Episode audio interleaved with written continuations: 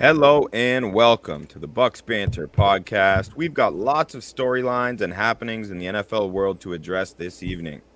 We've got a new crop of Pro Football Hall of Fame inductees to discuss, including a former Super Bowl champion and Tampa Bay Buccaneer. We've got training camps in full swing as all teams are ramping up in anticipation for the start of the 2021 NFL season.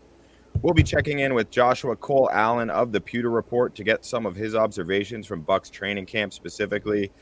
We've even got the first Buccaneers preseason game to preview as Tampa will be welcoming the Cincinnati Bengals into Raymond James Stadium this upcoming Saturday night. That is August 14th, less than one week from today. Uh, so things are moving along quickly in the NFL offseason, and uh, we'll be doing our best to address these storylines tonight on the Bucks Banter podcast, coming at you live on Bucks Report. We'll be doing this not only for you, but with you, as we expect plenty of input from all of our viewers this evening.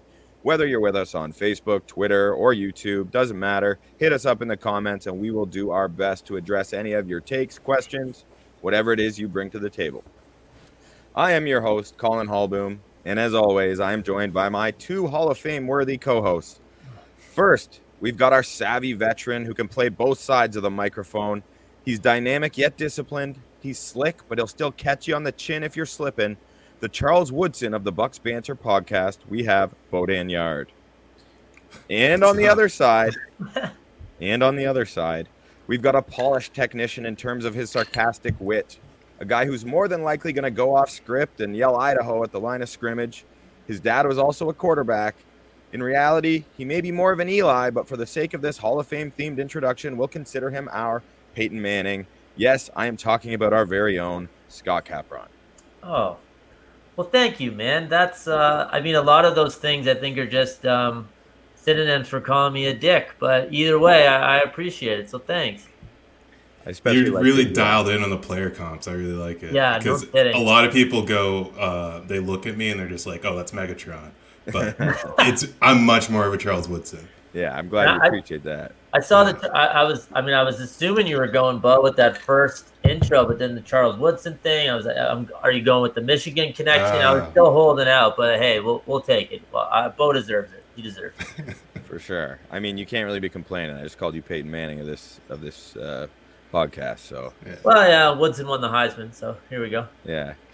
um, we are expected to be joined by Joshua Cole Allen, but he is actually out of power uh, at the moment, and he Oh, said, you know, it's hurricane season, so these things happen. We're hoping we'll have him back up. He's expected to join us around 7:30. We'll see if he's not able to. Um, then we will we will make do and find other things to discuss. Um, I do want to just sort of start off by acknowledging the fact that Buccaneer great, uh, current general manager of the San Francisco 49ers, John Lynch, has officially been inducted into the Hall of Fame. Lynch joins Tony Dungy, Derrick Brooks, and Warren Sapp to become the fourth member of that iconic Buccaneers team from the late 90s, early 20s, the, the feared defense, the Tampa 2. Uh, that brought Tampa its first Lombardi trophy in 2002. So he joins them in the Hall of Fame, um, which is a pretty big accomplishment. I mean, the only other thing I, I, I want to say before just talking a little bit more about Lynch is, you know, if Rondé Barber is not the next buck to enter the Hall, then I'm really going to stir shit up in Canton. I'm like, I'm talking vandalism, like defamation of ancient artifacts. Like, I don't care, whatever it takes, really, because that needs to happen. Yeah, Fair enough. it's I a was- shame he's not in already. Yeah, for sure. I- That was so funny you said that. I was just about to say, who's your next guy in now that Lynch uh, deservedly gets in there? Who would you have? And that, yeah, Rondé. That that makes sense. And I mean, much to the displeasure of many viewers, I, I wouldn't have said James Wilder. I would have said Rondé Barber still. Um, but we're not talking Bucks Ring of Honor tonight. We're talking about the real thing, the Hall of Fame.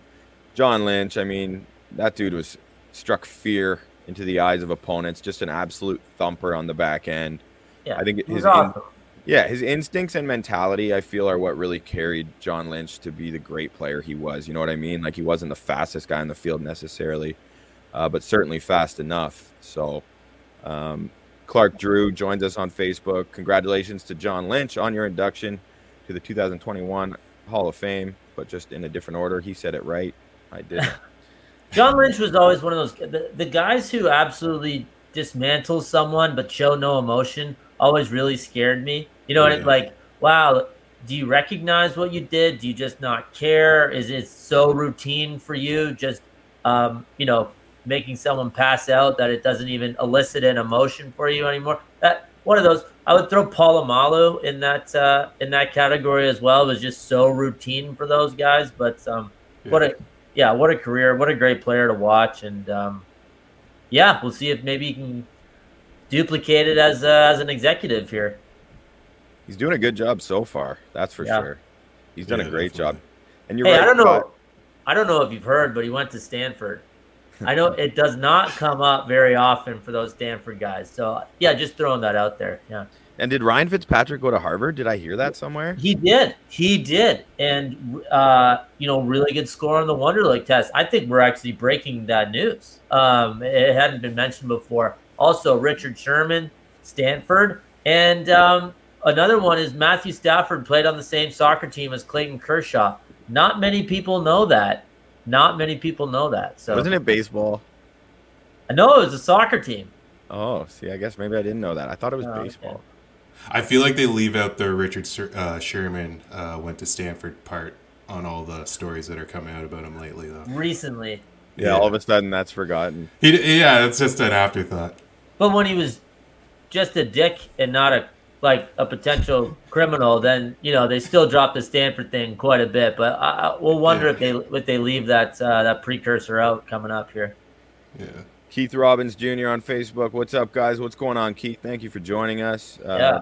We're we're just we're just currently praising John Lynch and his style of play. Scott, what you said about he just kind of did it. It's like because he expected to. Like he just expected to hit dudes so hard in the mouth yeah. that uh, yeah. they were gonna remember it. Uh, Barry Sanders today, actually, or, or over the weekend anyway, made a comment just talking about how how impactful um, John Lynch was and, and, and how he was always in your head knowing he was back there, right? You make it into the second level.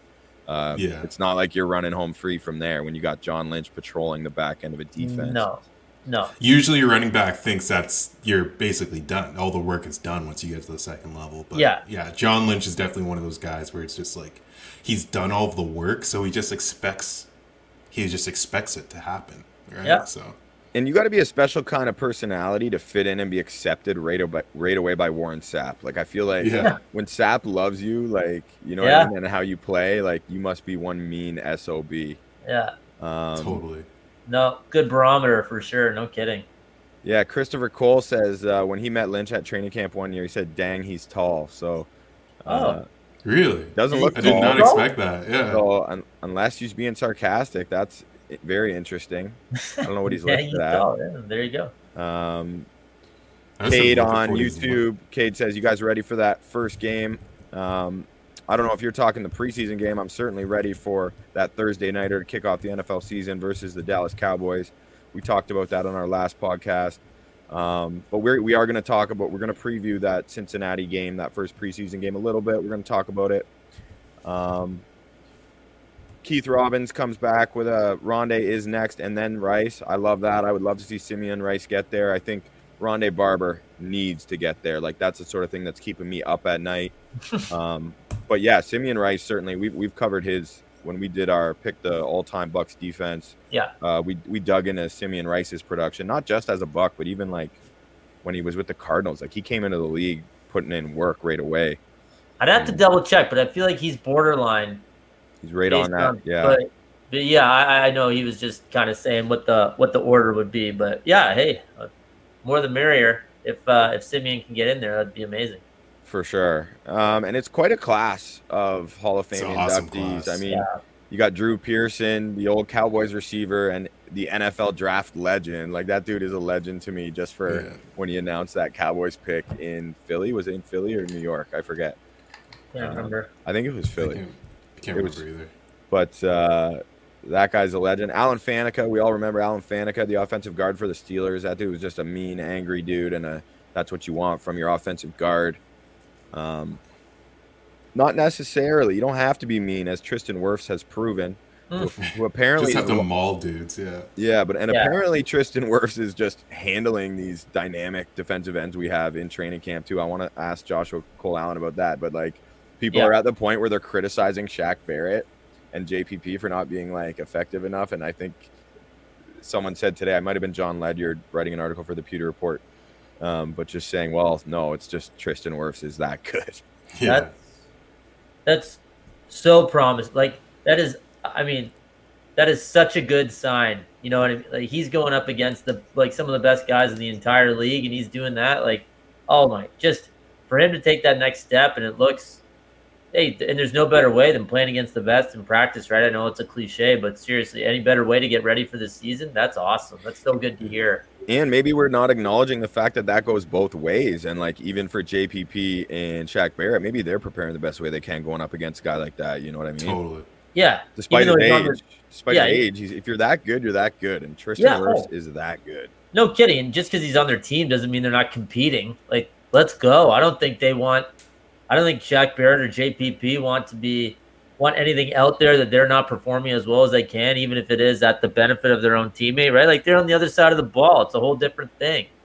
For sure. Yeah. Um, yeah, Keith Robbins Jr. Does anyone else on that defense deserve a Hall of Fame induction? So outside of Simeon Rice being borderline, um, and obviously Rondé Barber needs to be in for the fifth time during this show already. I'll say, um, no one jumps out at me as being a Hall of Famer from Yeah. the time with that defense. I, I think Yeah. Simeon Rice would be on the borderline, and think of how great he was. So, um, I wouldn't be shocked if Simeon Rice didn't get in. Yeah, exactly. That's a good way to put it. Unfortunate, but that is the case. Um, and then Christopher Cole on Facebook follows up says he doesn't look it on TV, but he is in fact tall. So that's that's interesting. Little Yeah, I just info. I just looked it up. Uh, John Lynch, six two, yeah wow That's- same height as Jimmy Garoppolo. Like his comparables come up: Peyton Manning, Jimmy Garoppolo, and Derrick Brooks. for wow. So like could have been a linebacker. Yeah. No Yeah. kidding. That's for sure. Six two. Wow. Like he would be a linebacker if he was playing now, don't you think? Like you need linebackers Yeah. need to be able to cover to some extent. Yeah. definitely. Still, well, maybe those seem to be like our favorite linebackers are the guys who play safety, like Yeah. uh, our guy uh, JOK in Cleveland, right? Yeah, I mean, whoever's watching the show right now, let us know. You th- do you think if John Lynch was in the league right now, do you think he would be employed as a linebacker, or do you think he'd be a safety? Really curious to hear from uh, some of you Bucks fans who have watched his entire career. Um, I mean, a couple of the other guys I mentioned, Faneca and Pearson. Obviously, Calvin Johnson, um, who is, in my opinion, the best receiver I've ever watched play the game. When you're talking about just talent at that position, I understand Randy Moss, and and I, I didn't. I watched the tail end of Jerry Rice's career, and he's a different kind of receiver, and I would never dispute his greatness in the pantheon of wide receivers in terms of production and accomplishments. However, if we are just saying the most talented wide receiver that I have ever seen with my eyes, it is Calvin Johnson, and it's not very hard for me to arrive at that Yeah. conclusion. That makes that makes our age show, right? That's when I think of Calvin Johnson, I think of LeBron James, basically. Like that's that's the comparison. So Jerry Rice is probably MJ, and then Randy Moss is probably KD or something like that. And they're three unbelievable players. You could probably never touch what they're going to do to the game, but they're all great in the way that they play. And but hmm. our pre- like my preference too is is is for LeBron. It's for the Calvin Johnsons because it's just it's so impactful the way that Yeah. he plays the game. Like the picture's been up all over Twitter. It basically looks like they're covering a punt when he lines up on the red zone. Yeah, it's the two guys on him. It's insane. I know, and I just I think we've talked about it before, but just imagine him in a different situation Oh with my some other weapons around him, you know.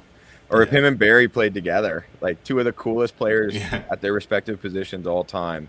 Between Oh, him and yeah. Barry Sanders happened to be in the Motor City, Yeah, I, bur- I, uh, burning oil, burning that midnight oil. Hey, boys. for sure, for sure.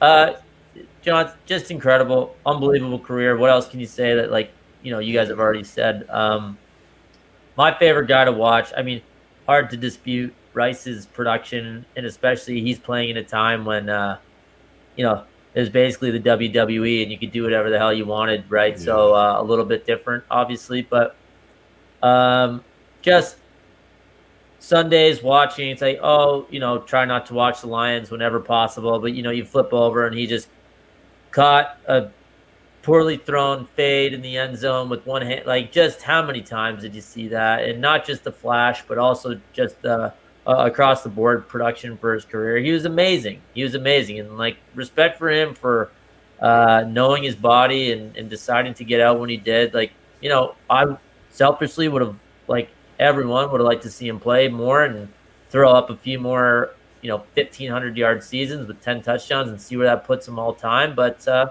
good for him. And look, he's in the Hall of Fame. So yeah. was able to do that, was able to accomplish that despite the relative lack of uh, seasons and games played. So yeah, Megatron, you're the best, and you have my heart, quite frankly.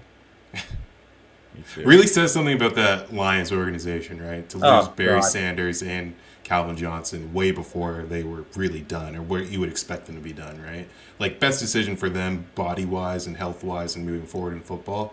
Um, but yeah, I just I saw Calvin Johnson. I think he's on the Pat McAfee show, um, just talking about his time in Detroit and how he's still like it's still some unresolved issues there. He still has issues with the front office or oh. the ownership group or whoever it is uh, that he's had a issue with uh, in Detroit, but that's still very much a real thing for them. And yeah, it's just it's it's horrible to see that's the way that his legacy is kind of was defined up until this point because people obviously knew he was going to be a Hall of Famer, but just to see him put on the gold jacket is just a whole other whole other level to that, right? So the Sanders and Johnson retiring early thing just to get out of the Lions um, organization is like truly as big an indictment on our franchise as there could be, right? Like, yeah. like not even asking for like we're just done. Like we're just absolutely done. Oh, my my dog just walked in. Hello, Autumn. You you want to chime in on the on the, on the Calvin Johnson scenario? Good, huge fan, huge fan. More of a Julio girl, but you know, fair enough. Should have named her Miss Megatron or something. I well, it it made the short list, but uh, it got nixed. Uh, Keith Robbins Jr. on Facebook with a good question. He says, "Who's your favorite guy to watch this season?" And because we're talking about Calvin, I assume he's your Keith. You're focusing on the wide receiver position, um, and that's a good question. I mean, for me, like uh, like two Buccaneer, like uh, I'll, I'll step outside the box, but first and foremost, like Mike Evans, I think is going to have a, a, big year. But Antonio Brown is a guy I'm really anxious to see this year. Uh, Bruce Arians just came out, I think, today and said that he looks like the AB from four to five years ago. I guess that knee procedure um, has him feeling fresh and frisky running routes on uh, these Buccaneer DBs in practice. That is a scary concept for any opposing defense to have to worry about if AB returns to that kind of form. And it, do, it would make sense. Like it doesn't necessarily seem mm-hmm. like hyperbole. Uh, you know, I, physically, if he's healthy, I think he's still got the juice in his legs. If, if mm-hmm. you know, if, um, if he's that guy, he's the best wide receiver on the team.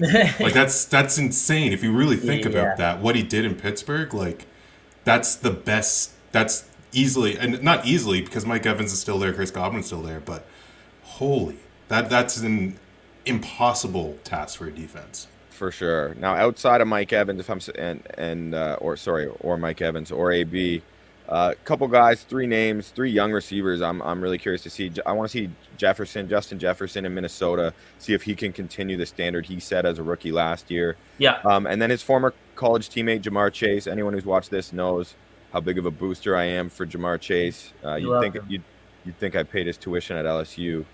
Um, but that's a guy don't, I think. Don't worry, gonna, that, that got handled for him. Right, exactly. Well, I was, I was, making a play on the term booster. You know what I'm saying? Yeah. Oh, oh touche. Uh, I think Ja'Marr Chase is going to be dynamic right away, and they got a great receiving corps there. We'll see if they can keep Joey Burrow upright. And then CeeDee Lamb, uh, another young receiver. We'll see if he kind of takes control of that receiving corps and becomes the number one receiving option in in Dallas. Um, he's certainly got the talent, and um, he's a guy I was high on entering the draft. Again, we talked about that on a recent podcast, so I don't want to get into it too much. But those are some guys for me. I don't know if there's anyone else you guys have in mind who's the receiver you're most looking to forward to watching this season. I, I want to see another level from DK Metcalf really badly. I just want to see if he can just go up another level to what he did last year. And then the other side of it, just a vindictive part of me wants to see Davante Adams outperform what he did as well, and just stick it into the Packers even more to be like, okay, you guys, you have to pay me too now too. Uh, so yeah, those would be the two ones that stick out for me. Those are great. I'm just not a huge Metcalf guy. I don't I don't know what to I don't really have any I don't know what to say about it. Like he's a freak and he does these insane things. Yeah. But, uh, but like as a receiver, is he? But is he really the guy you want as your number one guy? But then Seattle's offense is always kind of weird and it's scrambly and right. So maybe Yeah. he's perfect for that. I I like him. I like watching him. Don't get me wrong. And he like the stuff he can do is incredible. But he's kind of meh for me, even despite the fact that he's such a you know supernatural athlete. But uh, I I totally understand where you're coming from, Bo. I'll throw one out. Uh, Calvin Ridley is just so good. He's so good, and he's been productive even on a team with Julio Jones since he came to the league. Not productive, like extremely productive, and you know he's going to be the number one guy there uh, in an offense that likes to throw the ball. So let's see what he can do. Um, he's he's one of the receivers I really want to see just to see if he can take that next step as a uh, as a number one option because that's let's that's a huge difference, right? Like it, it just is, and um, I think he has it. I think he has it in him for sure.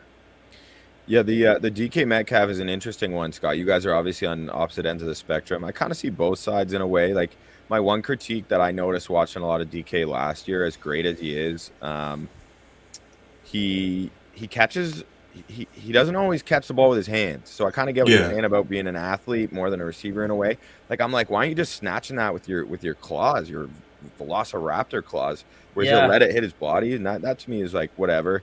As long as you catch the ball, I don't really care. But it's just kind of a I don't know. Bit of a nip. eyebrow. I, Yeah. I want to see, but I want to see that from him, right? Like Yeah, he has to yeah, be hearing that. Yeah, Yeah. he's got to be hearing that in this offseason. Let's see those hands this year, not just beating people off the line and and just out sprinting people. I want to see you actually catch the ball, run crispy routes, like do everything that a wide receiver, wide receiver one does. Like take that from Tyler Lockett, make Tyler Lockett your your Mm. uh, complementary player. Christopher Cole doing some uh, research for us here. I guess he, he initially said that John Lynch was moved from linebacker to strong safety when Dungy was hired, but then he said uh, Bill Walsh moved him at Stanford. So Oh wow, I, he has linebacker you in his go. history. There you go. Um, and I think it was probably a good decision, whoever was in fact the one that made that call. Yeah. Um, of course, we got some James Wilder for the Ring of Honor conversation going on. Benny Zakalaskis uh, back in here. Yep. I mean, it's hard. It's hard to leave a guy who had two touchdowns in college out of your ring of honor, right? Like that's just that's just not easy. Scott. I'm just saying. I, I'm. These are the. Fa- I'm. I'm Benny- pro James Wilder. I'm just. You know, was checking out his case the other day, and I know college is not uh, how we're determining these Ring of Honor inductees, but like two touchdowns. It's really something. Scott's been doing his research, Benny. He's been waiting for you this week. I have. I, I, I knew he was going to chime in. I knew he was going to chime in with the wilder things here. what other running? Are there other running backs in there? Like is Warrick Dunn in there yet, or what's going on? Yeah, well, like Warrick Dunn should definitely be in there, but no, I don't believe Yeah. he is. Um, Is Warrick Dunn still building houses for everyone? He's- yeah, he's yeah, like he the is, greatest man. human on earth. Yeah, he is, and he is Yeah. the greatest hu- human on earth. Yeah, fantastic. Um, and then you know, uh, Charles Woodson, you know, aka Bodan, uh, getting inducted. I mean, what more can you say about Charles Woodson? I feel like anyone who even hates the Raiders or has hated the Packers, like I feel like everyone respects Yeah. Charles Woodson. Like there's no Charles Woodson haters out there.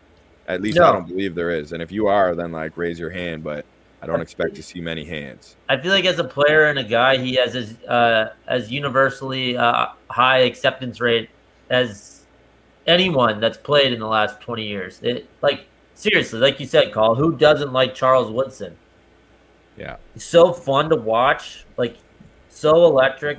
Um, obviously, an unbelievable um, defender, but like he could get up and stop the run. He could get to the quarterback. He did everything in oh, and for so so many years too, right? Like to to be at that high level as a cornerback for so long, like unbelievable. Obviously, I have an incredible soft spot. He was my first um, favorite player, really, like in, like my first Yeah. favorite guy at Michigan. Uh, Desmond Howard won the Heisman in '91, but you know I was I was probably a little bit too young for that. But that '97 Michigan team, undefeated, split the national championship. He's playing both sides of the ball. He's Yeah, returning kicks. He's literally almost beat Ohio State by himself.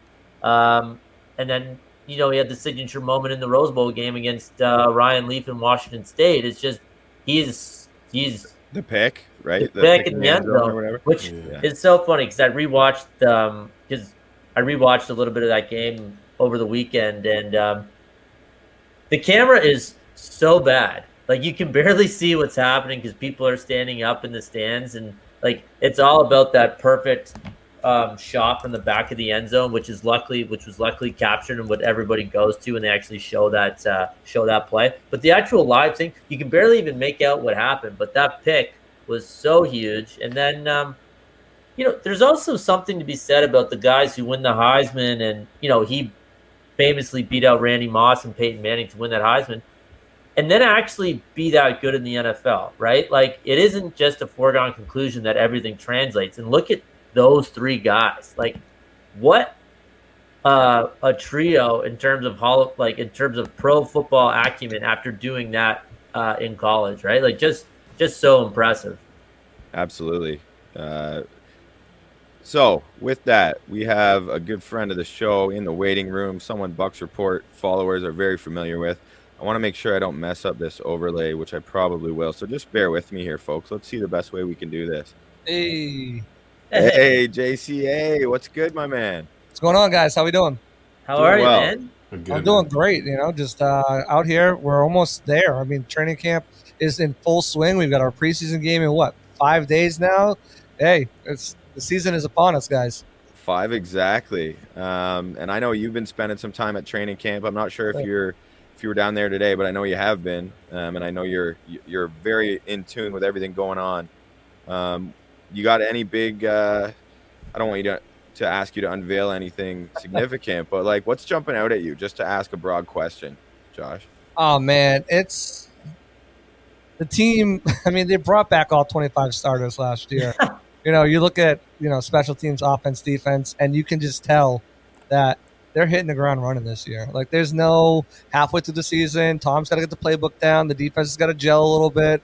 You know, find their chemistry. Th- their chemistry is found. The offense is is clicking. I mean, they've had their their tough days and whatnot, but I mean, look at the defense they're going up against.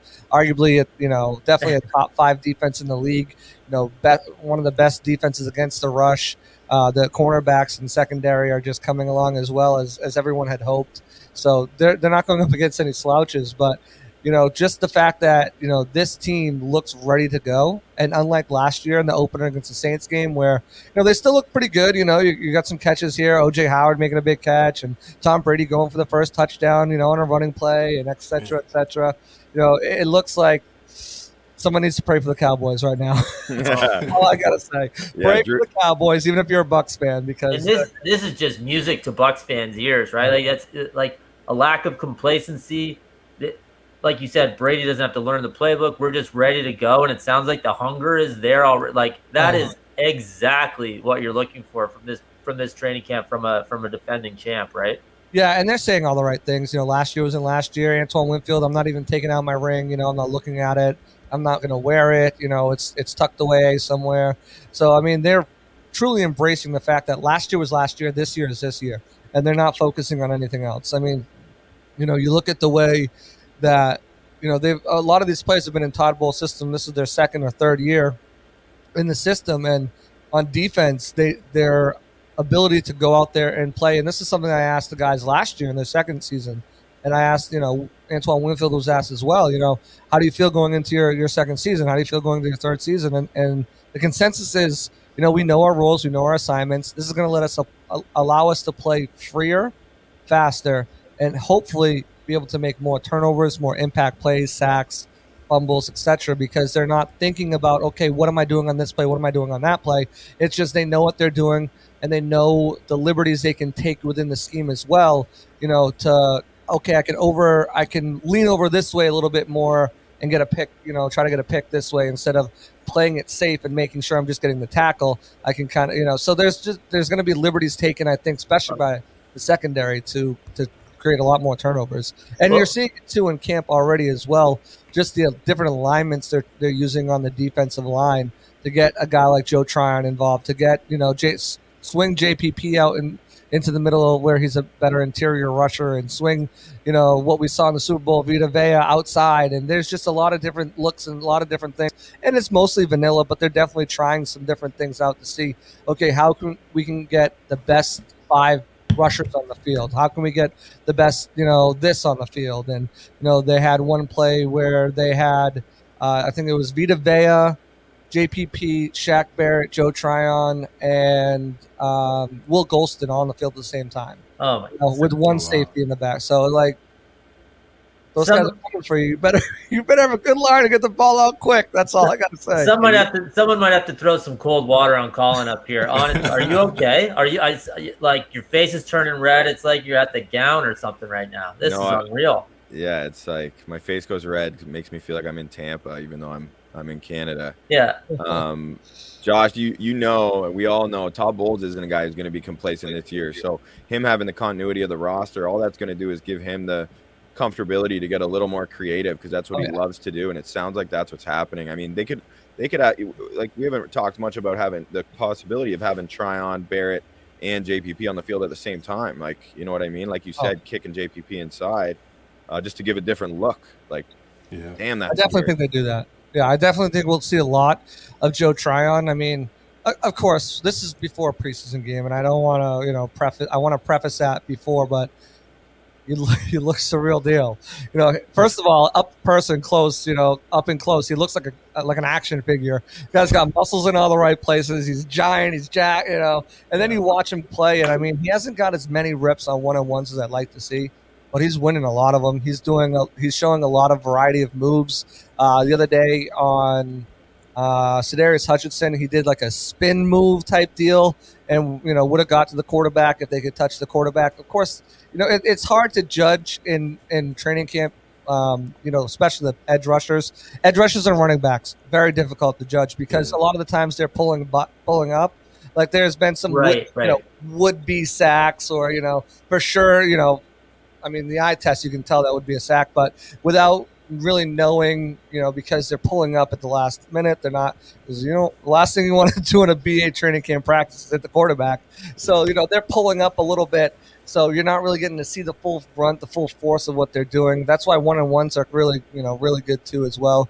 Uh, today I was not out there, but if you, you know, you read the training camp report that we put out, um, you know, he blew right by Seaton, like just, just ate his lunch real quick. So, um, and you know, you heard BA the other day. You know, he's given problems to Tristan Wirfs. He's given problems to Donovan Smith. So that just it's an, it's an encouraging sign. And I think they'll definitely find unique ways to get him in there, even more just as a sub rusher, but different packages to get, as you said, to get all three of those rushers on the field at the same time. And Anthony Nelson's actually he's looked all right. He's he's had a couple would would be sacks and Okay. he's actually he's actually looked better as a pass rusher, and it's something that you know he said he's improved. He's been working on to improve. So this is his first full off season too. I mean, you got to think the first year he was injured, the second year was taken from COVID. So you know he's he's putting some things together, and it looks like he's got a firm grip on that fourth spot, especially with Cam Gill and Quinton Bell missing a few days of practice over the last couple days. That's really good to hear. And uh, talking about Tryon, I mean, uh, sounds like Shaq Barrett even just decided to throw out the name Bradley Chubb from his days in Denver, being a guy that he reminds him of. I mean, that's that's big praise coming from from Shaq, right? We don't we don't mind hearing that. No kidding. Um, you you were talked about the secondary, and I agree. That's going to be some of the more interesting developments as this year goes on, and as we get closer and closer to kickoff. Um, I'm curious. Like I'm hearing, Mike Edwards looks like just a, a, a very dynamic player out there. Um, and I know Whitehead's been was on the COVID list. I'm not sure if he was removed or activated yet, or if he's on it currently. Um, but regardless, I'm like like between him and Jordan Whitehead, I mean, there's not that big of a difference if Edwards is playing at this level. And I'm curious what you think, how things are going to shake out. Is it going to be kind of a rotation between Edwards and Whitehead? Like, what, what are your projections in terms of the safety group specifically? Obviously, Winfield's going to be on the field. Um, but Yeah, the safety group is, is very interesting to follow because, you know, especially with the transition of Ross Cockrell being cross trained there, it is very, very deep right now. You have guys like Mike Edwards, who's your third safety, who could definitely start on another team somewhere. Um, in a normal year, if they weren't going for back-to-back championships, you might look to see a guy like that traded, or a guy like Whitehead traded in his final year of his deal, uh, just to recoup some of that assets if you're not going to resign him. But Whitehead's off off the COVID. He's been out for about a week and a half now. He's looked good. He's been a turnover machine. Guy's been delivering, you know, Whitehead hits, big hits. He's he's made a, you know a bunch of interceptions so far. Um, it, it's it, the the the positions they play are so different because Edwards, while he can play a little bit of a strong, he's more of a free. He's more of a roamer type of guy who, you know, he's the ball hawk and going all the way back to, to college. That's what he's been. Um, it's it will be interesting to see what they do. They've definitely already had looks with three safeties on the field, um, with uh, Edwards, Whitehead, and Winfield on the, on the field at the same time. So it's going to be interesting to see how they toy around and what Todd Bowles decides to do.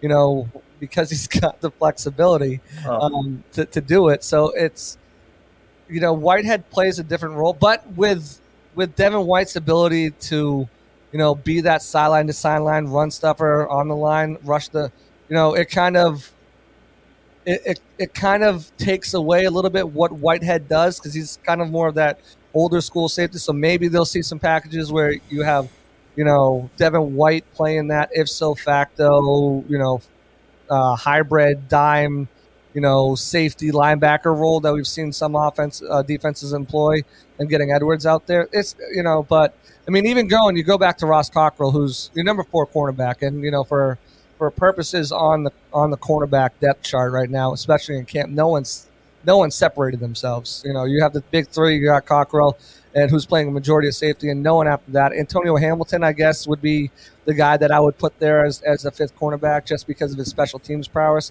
which is what you want because you look at Ryan Smith last year was your fifth cornerback. He played two snaps all season long. So, you know, with Antonio Hamilton's special teams ability and his, you know, last year he played every, every game for the Kansas City Chiefs, including the Super Bowl as a special teamer. So that's a guy. Plus, he's been out there in the first team units. That's probably a guy who's who's bound to most likely, barring injury, barring sudden collapse, be your fifth guy. You know, you go you go to that safety position with Ross Cockrell being able to kind of play here, play there, allows you to have flexibility on game day. Even though I do think they keep four true safeties, and right now that'd be Javon Hagan, looked pretty good. He started off at free safety in training camp, looked pretty good. Now he's moved over to strong safety, learning another position, going back to Ohio where he was undrafted out of. You know, he played a little bit of strong, a little bit of free. So, you know, he's getting that cross training as well as Cockrell's getting that cross training from corner to safety. He's getting from free safety to strong safety. They sent him on a couple blitzes, had a big hit the other day against Tyler Johnson. So that's safety cornerback position. The whole secondary, besides uh, the big three on the starters and second in the in the cornerback room and the starters in the in the safety room, and then you got Ross Cockrell behind that. It's it's a question mark. Sounds like it's kind of a theme there along that defense is just versatility and interchangeability, and you know being able to diversify your looks, like we talked about with the front four. I mean, that's going on in the back end too. It's just more tools to tinker with for Bowles. Oh, absolutely, absolutely. And you'd rather have more, and you know, you, you just that more prepared or that much more prepared for different offenses with all this flexibility, all these different looks they can have on defense. It, that's that's fantastic news. I mean, like, uh, like Bucks fans must be just salivating hearing that sort of thing coming out of training. I mean, that's fantastic. Oh yeah, I mean, they, they did a great job at not just retaining a lot of their starters, but a lot of their depth pieces. Depth as well, yeah. I mean, going back and you can pull the tape from when I was back with BR. You know, I said one of the biggest signings I thought was Ross Cockrell, and that was before he's been a the arguably the best safety in camp as a cornerback, just because of his ability. You know, he came in last year had a, having 42 career starts, a couple of them against the Bucks when he was with the, the Panthers, including a pick six in, Lo- in London on on Jameis Winston. So you know he's a guy who's been around the league, who's got some starts, and I think just having that type of guy there, in, you know, break glass in case of emergency. You know, if Carlton Davis needs to miss a game, you have that veteran presence there. You sign him for two years, which I thought it was a great deal. I thought it was one of the best signings of the offseason. And then you mm-hmm. cross train him at safety. Now that's just icing on the cake. Now it's just yeah. much better. Do do we still count pick sixes against Jameis as a pick six? Or is that like more of a pick four, pick three? Now I don't know. Just for the record, I just just like, let's clear it up. You know, I think like, it's just a regular interception at this yeah. point. like, you didn't score. Um, what what happened? Some, not just throw a pick. Did they score? yeah, exactly. Did the ref get in the way? Uh, yeah. Um, hey Josh, if we could just uh, just want to flip over to the other side of the ball for a second. I'm I'm just fascinated by this receiving corps uh, in Tampa. The guys, I mean, all of them are a bit different. You got Godwin, Evans, and Brown, who almost any team in the NFL would like to have as their as their top guy. What's the what's the general rapport between those three top guys? And you know, uh, and, and just if you could speak to the to the competitiveness and and how that all shakes out personality wise and uh, and kind of what you expect from them. Oh, they're I mean they're the biggest. They're the best unselfish group in the league.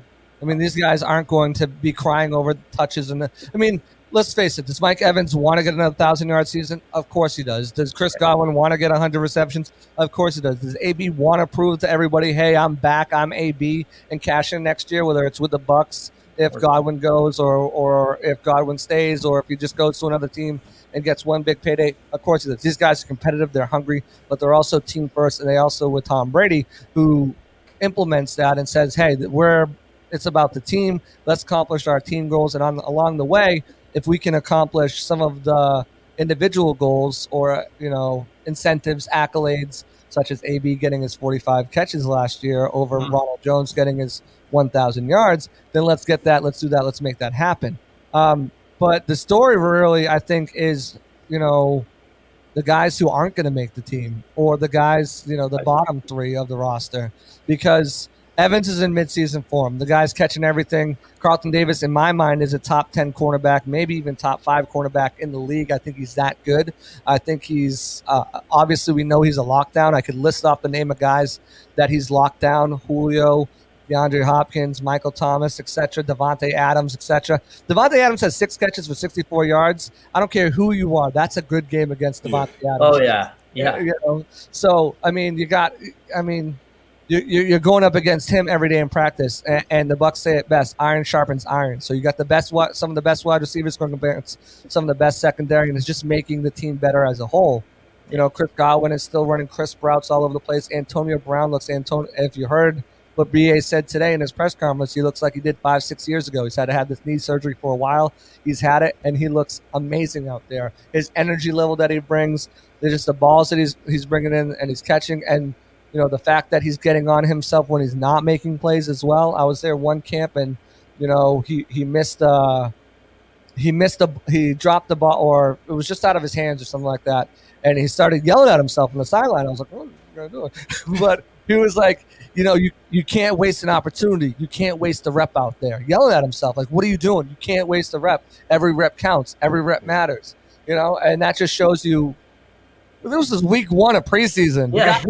locked in, and he's continuing Yeah. to get better and better in his relationship with Tom Brady. As we know, go back to the Super Bowl, ran the wrong route. Tom Brady found him anyways. You Yeah. know, the relationship is going to be something to monitor. But you know, Tyler Johnson, Scotty Miller, um, Jaelon Darden, Jaydon Mickens, Travis Jonsen, like. There's going to be receivers that aren't going to make this team. They're going to go somewhere else. you know? Justin Watson.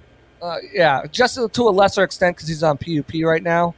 Um, you know, he might not. I don't know if they'll place him on IR. The fact that they didn't already tells me that they're going to keep him through the through the uh, preseason and put him keep him on the PUP list, and then you know revisit it maybe in like mid November, late November if they can take him off for if they need him and if the special teams prowess is something that they've been missing.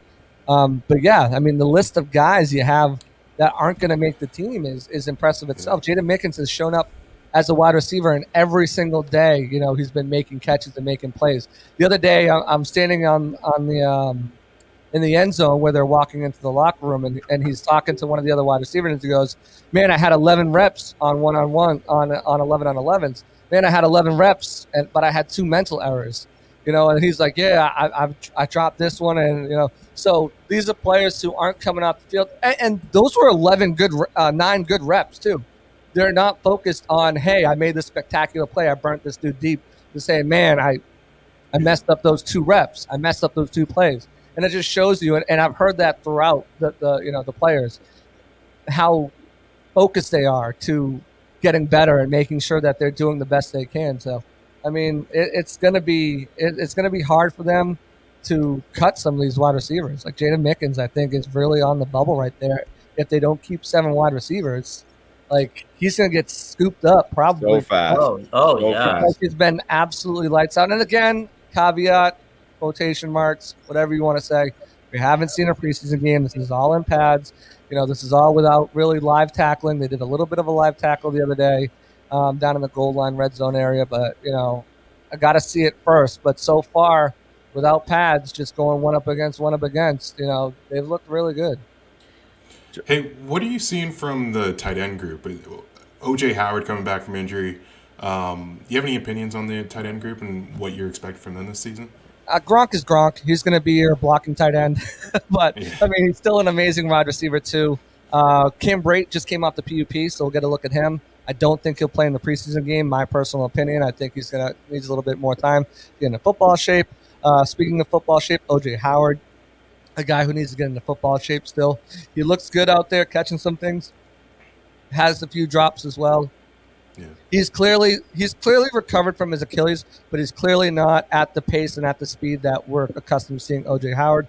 I don't think it's a lingering effects. I just think again, it's just you know he spent the first week of training camp watching. The heat is brutal out there. Just Yeah. getting back into football shape, running routes, getting back into the the you know the the hang of things and everything like that. I think he'll be fine. Is it Hudson- mental? Is it mental with OJ Howard? Do you think? Or no, I don't think it's mental. I just think it's it's just getting back into football shape and everything like that. yeah. You know, it's it's it was you know a couple drops are what we've come to expect from OJ Howard. You know, and he's going to get an earful. But you know, one thing I have noticed, and I've got my notes right here from practice, is he's been spending every day that he's been out there uh, on the jugs machine. After you know, Antoine Oh, wow. every day on the jugs machine. Antonio Brown every day on the jugs machine. Travis Jonsen Nice. uh, a bunch of different other players on the jugs machine after practice. You know, just going out there catching 100 balls, 200 balls. So it, it's something that it, it will come. I'm not worried about it. Uh, Tanner Hudson's been catching nearly everything thrown his way. He's making it really, really hard for the for the Bucks to decide if they want to keep four tight ends or not. Um, and it's one of these things where tight ends are so scarce in the league that I don't know if they cut him, he'll pass through waivers. They might have to do something like keep him and do like a wink nod deal with like someone like Steve McLendon or someone like at the bottom of the roster, like, hey, we're going to cut you, but then we're going to bring you re- right back. Um, you know, it's just like a veteran like that who won't have to go through waivers just because, you know, if that's the route they want to go. Now, I'm not sold they're going to keep four tight ends on the roster, but if that's the route they want to go, um, Jerell Adams has looked pretty good. Daquan Hampton, who was signed, eh, he's been all right. Codey McElroy has strung together a few good practice, but he's a practice squad player. So I mean, it's really if they want to keep four tight ends, it's down to Tanner Hudson, and then that's you know that's the game they got to play. Do they choose to waive him? Do they choose to, you know, do a wink nod with somebody, keep him on the roster, and then after week one, when he doesn't have to go through waivers or whatnot, just Mm. um, you know sneak him back on the practice squad, or did they say, hey, look, we can get a fifth round pick, fourth round, sixth round pick for this guy? Yeah. let's move on from him now and recoup some draft assets or whatever. Because the, the team, we're going to have a bunch of free agents next year. We're not getting any younger to try to infuse a little bit of talent in there. It's going to be interesting. if if OJ does prove to be healthy, and uh, you know, like you said, I mean, I'm I wouldn't as long as he's standing upright and trying to put the work in, I'm not going to judge him for a bit coming off an injury like that. Like let him get, you know, let him get his football sense back. Mm.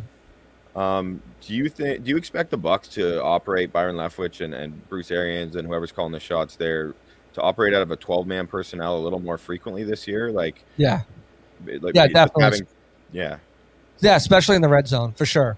Um, you know, you look at the guys you can put out there. They had a.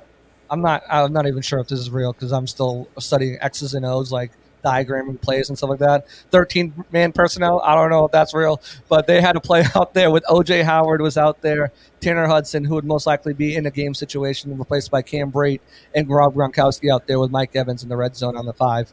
Like, Jeez. Good luck. yeah, wow. Yeah, good I luck mean, stopping that. Good luck with Giovani Bernard out there, who surprisingly Giovani Bernard is a better runner than most people think. I mean, last year he still put up 400 yards running behind a terrible Bengals offensive line. Um, you know, still you know a great pass blocker, one of the best pass blockers. So if you have him, you know, you, you spread those guys out wide, and you got you know the big guys running like little routes, and you got Gio sitting there for a little wheel route dump off. Like, uh, I mean, it's just it's it's going to be hard Just if everyone's healthy, everyone's clicking, everything's going the way it should be, it's really going to be hard. Some of the matchups they can put out there for teams to stop, and that's why I told you before we even started getting into this, praying for the Cowboys because I, Yeah. I just don't see them being able to match up with some of the some of the matchups, some of the the, the schemes that, that that you know Byron and Ba and uh, Tom are going to be able to come up with. And I'm hoping that we see, you know, we see more play action and more pre-snap motion as well. Definitely. It sounds like I know you guys have reported.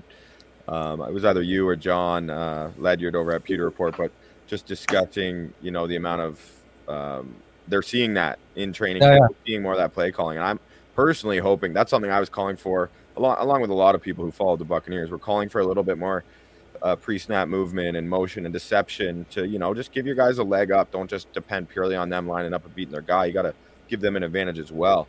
Um, Yeah. Are you thinking that's gonna? Because I mean, they, they made that adjustment last year, and the results spoke for themselves around the time that Leftwich decided to implement that more. Do you think that's something that's going to carry over this season that we're going to see um, a lot more of?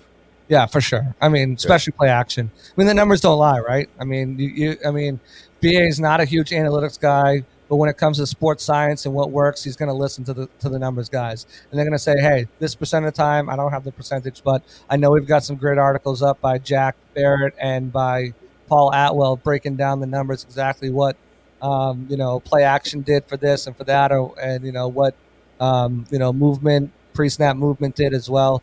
But you know, that's I mean, it worked, and there's no even the eye test. If you're not an expert Yeah. O's guys, you can tell that it worked, and it's something that Tom Brady does a lot. You know, you have three really solid runners, four if you count Ke'Shawn Vaughn, who I think is going to have a, a pretty decent year this year, working on all four special teams units. So he's going to get some plays drawn up for him as well because he's going to be active on game days.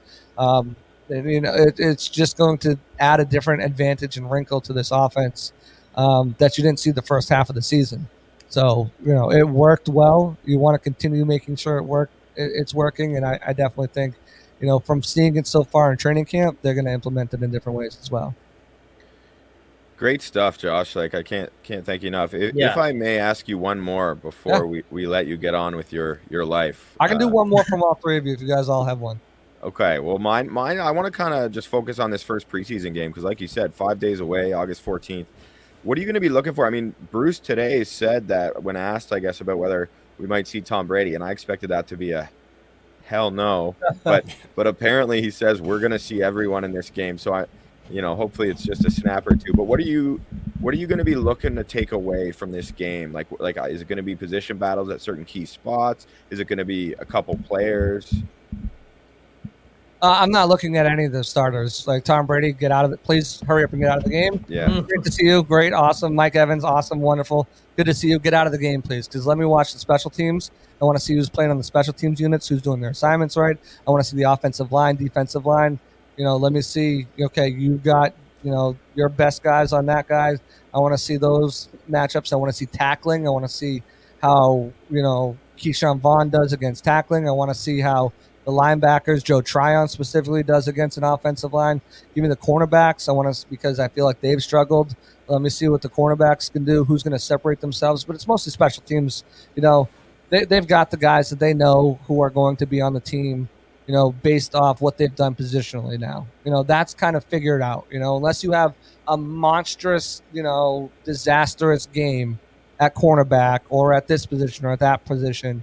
You know, for the most part, they've got an idea. Okay, we've seen enough of this. We've seen enough of that. We know we want this guy. Now it's on special teams. All right, go again and prove it against ta- prove it against on special teams. Show your tackling ability. Make sure you're doing the right things here, right things there. You know, uh, a guy like Nick Leverett, who has been playing all across the line everywhere but center. Um, you know, what, how how does he do on left tackle when it, it the lights are on when it's game time? You know, how are, how are these guys going to do? And I want to see Kyle Trask too. I'm interested. I don't mean Kyle Trask means nothing to me this preseason. Like people are going to be all up in arms, like, oh, Kyle Trask looked like this. Oh, Kyle Trask looked like that. I, I don't care um, about Kyle Trask this season. He's a footnote to me. He's not going to be playing next year. He's not going to be playing this year. You know, sure, I want to see him do well for his development, but he's going to learn more in the classroom. He's going to be lear- learning more in that joint practice game with the Tennessee Titans than he's going to be in any of these preseason games. Yeah, it's nice for him to get some snaps and get some, you know, looks again. oh, sorry, I just saw the comment Musador sent. Uh, you know, I'll get you. yeah, you know, um, but it, it's for me. It's mostly you know I want to see special teams. I want to see the backup guys. I want to see what they're going to do um, against another team other than their own, where they can actually hit and tackle. Yeah, no, I agree. I mean, the, the, way the draft went, obviously, that's a huge priority for this team, right? That's the one area they're not yeah. turning over some of those valuable guys. I really want to see Jaelon Darden return some kicks, like in live action. Like, you know what I mean? That's something I'm really looking forward to. Because, uh, guy you, you already talked about a bunch, Mickens, to me, proved to be very serviceable, especially in that Super Bowl and a couple of those postseason games where I, where I thought he was returning the ball quite well. Mm. Something Bucks fans have, have not been used to over the last decade plus. So, yeah. Jaelon Darden could come in and prove to be effective at the NFL level, returning kicks right away. That'd be a pretty exciting thing um, to see. For me, it's, for me, it's more the how does he do as a punt returner.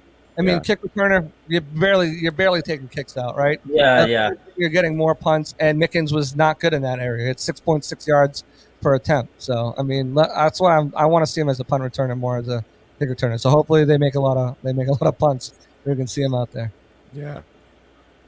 Um, I, jump in here. The running back room, obviously, it's probably going to be a ton of turnover in this during the season. But any early favorites for the being kind of the bell cow for this team? It's Rojo. I mean, he's just the yeah. best runner, pure runner out of the group. I mean, yeah, he's a liability, somewhat catching the ball. I mean, he's been all right. Yeah, he's definitely certainly a liability in pass protection. Mm. You know, but as a pure runner, as a guy who's going to be able to turn up the yards and you know and break out on big plays or or you know do well, you know even against some stacked boxes. It's going to be Rojo. There's a reason why they were enamored with with Travis Etienne and would have probably taken him last this year if if he fell to him. Um, you know they're not in love in love with everybody. It'll be interesting to see what happens after the season. But I think you'll see a lot, and, and we talked about this on the Friday podcast on Pewter Report. It's going to be a lot of, I think, uh, Rojo and Gio, and Fournette will be sprinkled in here and there, and Vaughn will be sprinkled in here and there. But early going so far, Fournette had another drop pass today, which would have been a big gain. So, um, do you do you get that same feeling that you get from the wide receiver room, that that unselfishness as you get from the the running back group, or? Yes and no. I mean, because in the back of my mind, and I know it's last year, and I know you know, you know, there's some recency bias about playoff Lenny and Super Bowl Lenny, yeah. Lombardi Lenny, whatever. But I mean, this is a guy who almost was cut, you know, yeah. because he wasn't okay with his role. So how is he going to be? Is he going to be okay if he's the third guy up? Yeah. You know that's, that's that, kind of what I'm getting at. Yeah, that's a question, and I'm not sure. You know, especially because he's going to want to get paid next year, and if he doesn't have the numbers, if he's not putting up the, if he's if he if Rojo's getting the yards, but Lenny's getting the touchdowns, that might be one thing. But if you know it's not happening either way, and he's not out there on third downs, and now you know he's not out there on short downs because Rojo's a better short down back to be honest. So it's going to be interesting to see how it all plays out. I got Rojo being the guy, and you know Gio probably the second guy, and then you know both of those guys sprinkled in to keep people fresh. But I think there will be a lot of rotation because you want to keep everyone fresh until the end of the year. It worked great last year, and you had a you had you know almost nothing from Ke'Shawn Vaughn and practically nothing from LeSean McCoy. Well, now you got a guy in Giovani Bernard who's going to give you some stuff, and the coaching staff. I'm really high as well on Giovani Bernard. Uh, I mean, on Ke'Shawn Vaughn as well. So I think he'll be able to roll in there too. So you'll have you'll have you know all four guys getting some touches to keep everyone healthy, everyone good for the playoffs, and for then the the you know late season rush because that's the name of the game to stay healthy. So you don't want to you don't want to you don't want to feed someone too much in the beginning of the season to have them wear down. You know. Yeah, and it's funny too, just comparing and contrasting the, the this this team's crop of running backs versus receivers. The receivers are all proven, and even with a down a down statistical year like that, wouldn't necessarily sink any sort of um, any sort of free agency for them going forward or anything like that. Yet these running backs all have stuff to prove, right? Like you know, Ronald Jones has been benched by Arians. Fournette, like you said, has, has been cut. He was the fourth pick. Jacksonville gave up on him. Like there's still a lot more clawing aspect, I would say, to them as opposed to these receivers. Just you know, Bo, when you bring up that question about what the uh, what the what the room is like, right? It's just probably a completely different dynamic between those two sets of between those two groups on the same side of the ball. Yeah, and I don't know how you guys don't laugh in the comments because they're cracking up. But um, yeah, I mean they they got chips on their shoulders, right? I mean, yeah, you're, you're looking at a guy like Leonard Fournette who was cut, you know, and then he was, you know, the the guy, the odd man out last year, you know, almost you know, he's he wants to go out there and perform. He wants to go out there and improve. You got a guy like Rojo who's never had a thousand yard season, who's in a contract here. Both of these guys are in contract. All three of these guys are in Yeah, contract here. Yeah, yeah, that's- exactly. You got Gio, who was with the Bungles for the forever. You know, he wants he wants a taste of that uh, for that championship ring. So you you know, all these guys have chips on their shoulders, and it's just how they're going to carry those chips, and if it's going to let them affect. You know, running back, I think, is one of the more diva-ish positions sometimes. I know wide receivers get made out to be. Um, but because of the shortness of a running back's career for the most part, they've got to do what they can. They've got to be vocal. They've got to get their touches. They got to get their, you know, Yeah. their stints. They got to get their contracts because a they're not that big usually compared to other positions, and they're not that long, and Yeah. you, the wheels start to fall off a lot quicker. Najee Harris, you know, him going back for that senior year. I know had a lot of teams kind of like, oh, how long are we going to get out of this guy? Four or five years? Or you know, can we re-sign him afterwards if we're running him into the ground even more? So, I mean, it's it's it's difficult to figure out, you know, that whole scheme of things. The good thing is, I think that this locker room is strong enough to withstand anything. You know, both of those guys start going off. I'm comfortable with you and Ke'Shawn Vaughn leading the way. They bring back T.J. Logan or C.J. Prosise. what you know? You know, not- I mean, it's just the the way it is. I mean, so um, both of these guys, I think, could be starters somewhere else. They're both going to be in a um, in, in a rotation. So we'll see how it goes. Well, Josh, you have been extremely generous with your time, and uh, I can't thank you enough for that, man. It was nice to to finally get you on here. And uh, Absolutely. if you have any parting words for uh, the Bucks Report audience, whether it's uh, a hater or a fan, you know you got them all right here at Bucks Report. Hey, you know, i- if if I've got a couple haters on here, I got to figure out how to get a couple more, right? You know. There you go. So there you go, my man. But to everyone, uh, everyone I see, like Misador and Chris, Christopher Cole, and everybody else. Obviously, my beautiful wife. Happy anniversary!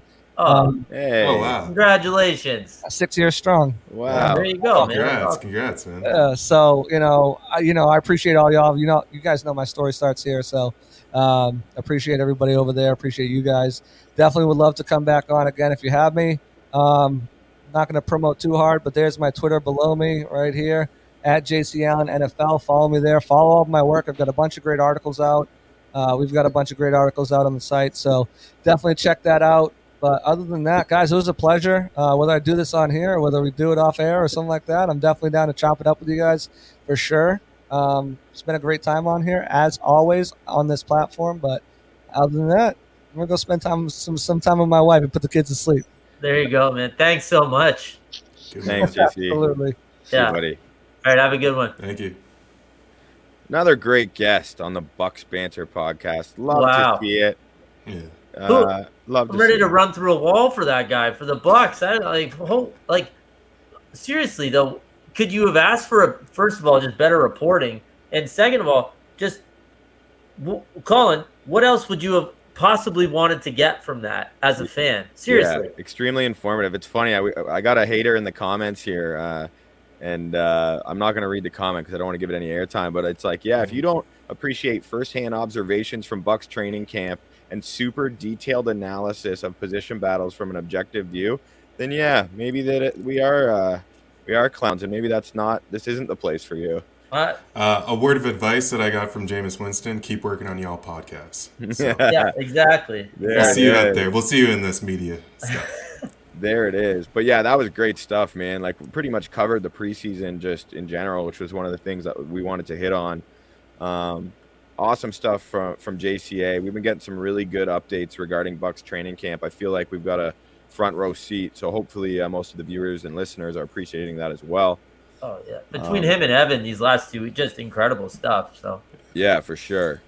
Um, and the, we, the the dichotomy between the wide receivers and the running backs just and it just kind of speaks to where this where the league is going to where you can kind of tell right like if you're a wide receiver the league's never been in a better place. You're just Yeah. passing the ball all the Yeah. time.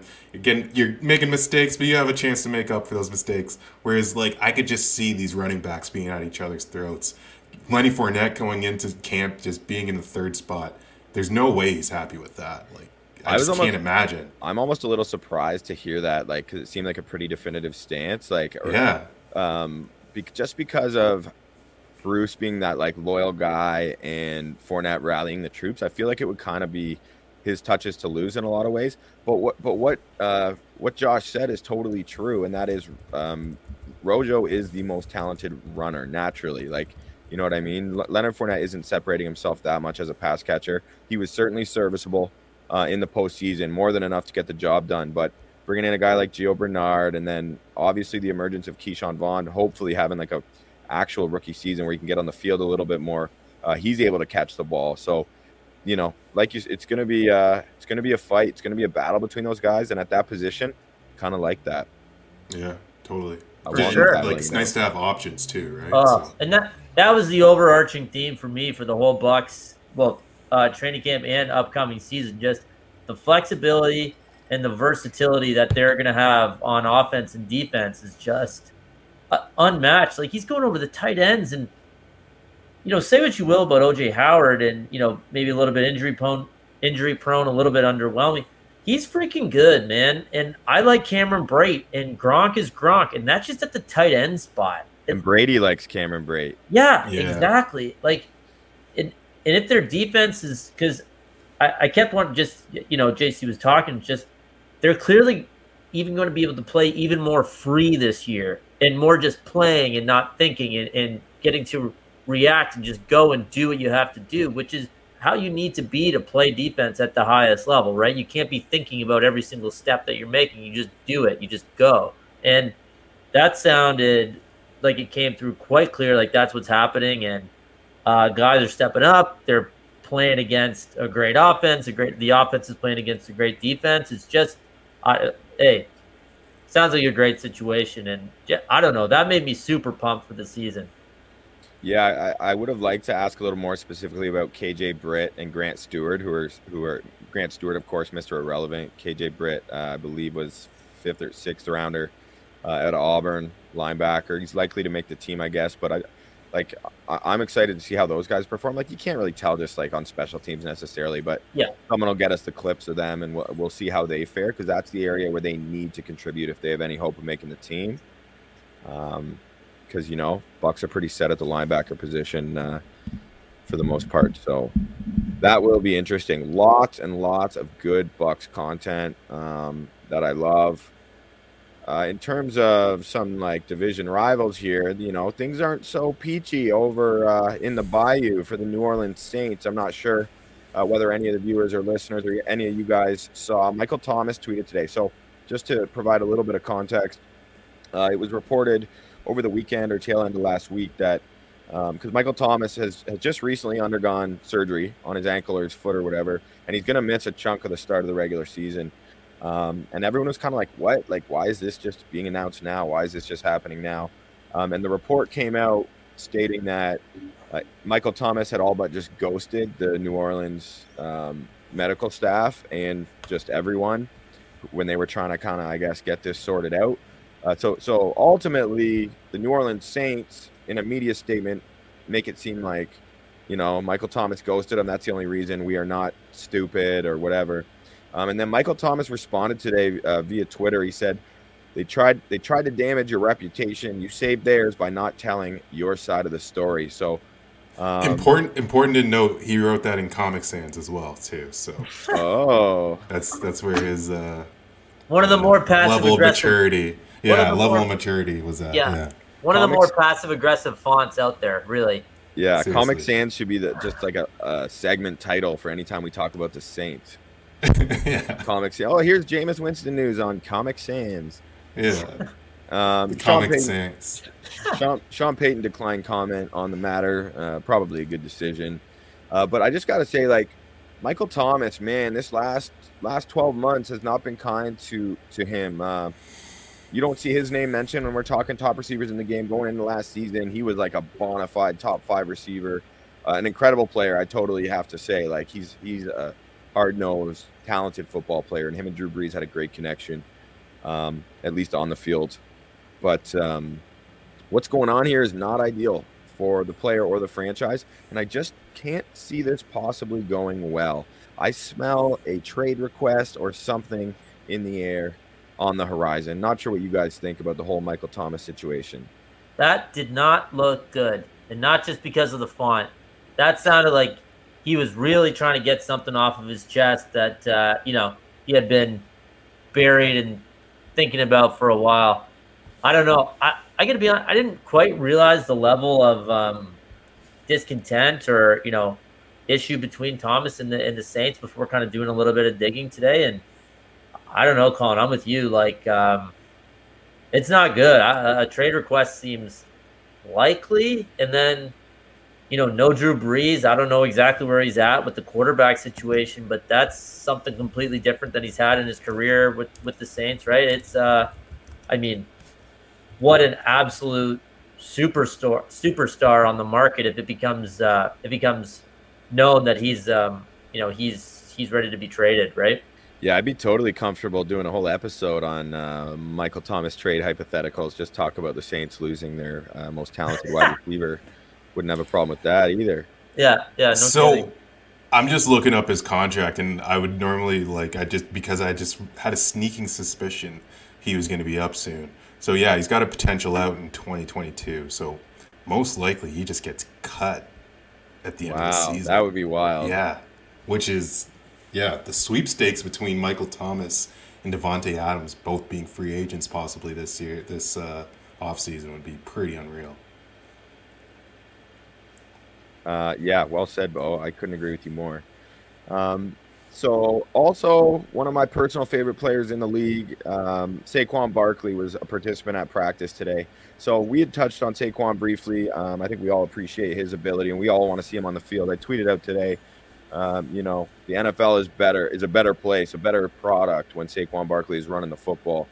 Um, so that's good to see. You know what I mean? The football doc on Twitter, he met, he, he likes to break down um, injuries just from his vantage point on on film and kind of give a real take. And I guess he's not like super optimistic, but I mean, I don't really care. Like if you're on the field, that's a good sign, and hopefully Saquon can start the year um, as the you know getting the ball, playing playing the game because look forward to watching him run. And really, you know, we've talked about the preseason, we've talked about training camp, we've talked about the Hall of Fame inductees, we've talked about everything we promised we would. And I think now is a good time for us to ride off into the sunset uh, until our next episode. So I just want to send out a heartfelt thank you to everyone who chimed in, whether good or bad, uh, in the chat this evening. Uh, your participation is essential, and we appreciate it greatly. Uh, and please make sure to hit us up, fo- follow us on YouTube, or like and subscribe. Follow us on Twitter.